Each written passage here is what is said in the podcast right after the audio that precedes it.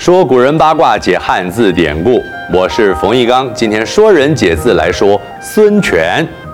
孙权是三国时代东吴的开国皇帝。孙权的父亲孙坚是东汉末年将领，在讨伐刘表的过程中战死。孙策起先投靠袁术，后来两人产生嫌隙。孙策四处征讨，打下江东作为基业。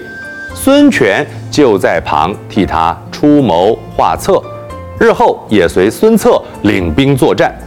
孙策遇刺身亡，临死之前将家业交付孙权。孙权忙于治丧，忽略军国大事。张昭就劝解他：如今战祸不断，乱贼满街，你为兄长治丧，虽是人之常情，但如此非常时刻。你只顾遵守礼制，不顾国家之事，是有开门而依道。开门依道，引进坏人，自招祸患，不是明智之举啊！孙权听从张昭的话，脱下丧服，换上军装，巡视军队。孙策死时，孙权年仅十八，一肩担起家业，成为一方诸侯。他善用人才，张昭、周瑜、程普是孙策主事的时候就已效忠的旧臣，陆逊、鲁肃、诸葛瑾等人则是孙权所延揽的贤才。诸葛恪是诸葛瑾的儿子，诸葛亮的侄子，从小是聪慧过人，时常随在诸葛瑾身边参加宴会。他机灵善辩。应对能力无人能及。孙权宴请宾客的时候，曾命人牵出一只驴子，这驴脸上写着“诸葛子瑜”四字，调侃诸葛瑾的长脸。诸葛恪见了，提笔在这四个字底下加了“之驴”两个字，就成了“诸葛子瑜之驴”。我们现在都改成说我老婆子瑜。宾客们见了，都赞叹你的机智啊！孙权对诸葛瑾说：“蓝田生玉，真不虚也。好山能出好玉，优良的家庭尽出才俊，果然是名不虚传呐。蓝田生玉，就比喻名门出优秀子弟。蓝田位在陕西省，以出产美玉闻名。”孙权为父报仇，杀了刘表帐下的皇祖，接着与刘备联手，在赤壁之战击败曹操，逼曹操退回北方，形成三国鼎立之势。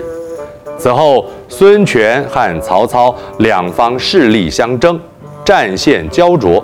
孙权改而与曹操结盟，共同讨伐关羽，夺下了荆州。后来，孙权受册封为吴王。又过了几年，登基称帝，建立吴国。孙权派博学多闻、应对敏捷的赵资出使魏国。魏文帝曹丕因为轻视吴国，对赵资态度傲慢，就问：“啊，你们吴王也知道读书吗？”赵资回答。吴王领百万雄兵，任用贤能，心放在经营谋划国家大事上头。如果得空，则博览群书，领略其中精髓，不似普通读书人，只知搜求漂亮词句，不深入研究，不效诸生寻章摘句而已。寻章摘句，就是说读书只重华美文句。不求深入内涵，也只写作的时候套用前人章法语句，不求创意。曹丕接着又问：“吴国可攻伐吗？吴国怕我们魏国吗？”连接着几个刻意刁难的问题，赵资都不卑不亢地回答。曹丕对他欣赏有加，又问赵资。吴国像你这样的人才有多少？赵资回答：聪明出众的有八九十个，如臣之比，车载斗量，不可胜数。像我这样的，能用车来载，以斗来量，多得数不清啊。车载斗量就形容数量很多，不可胜数。孙权统治江东地区五十二年，是三国时代在位期间最长的统治者。吴国也是三国之中国祚最长的。我是冯玉刚，说人解字，下次见。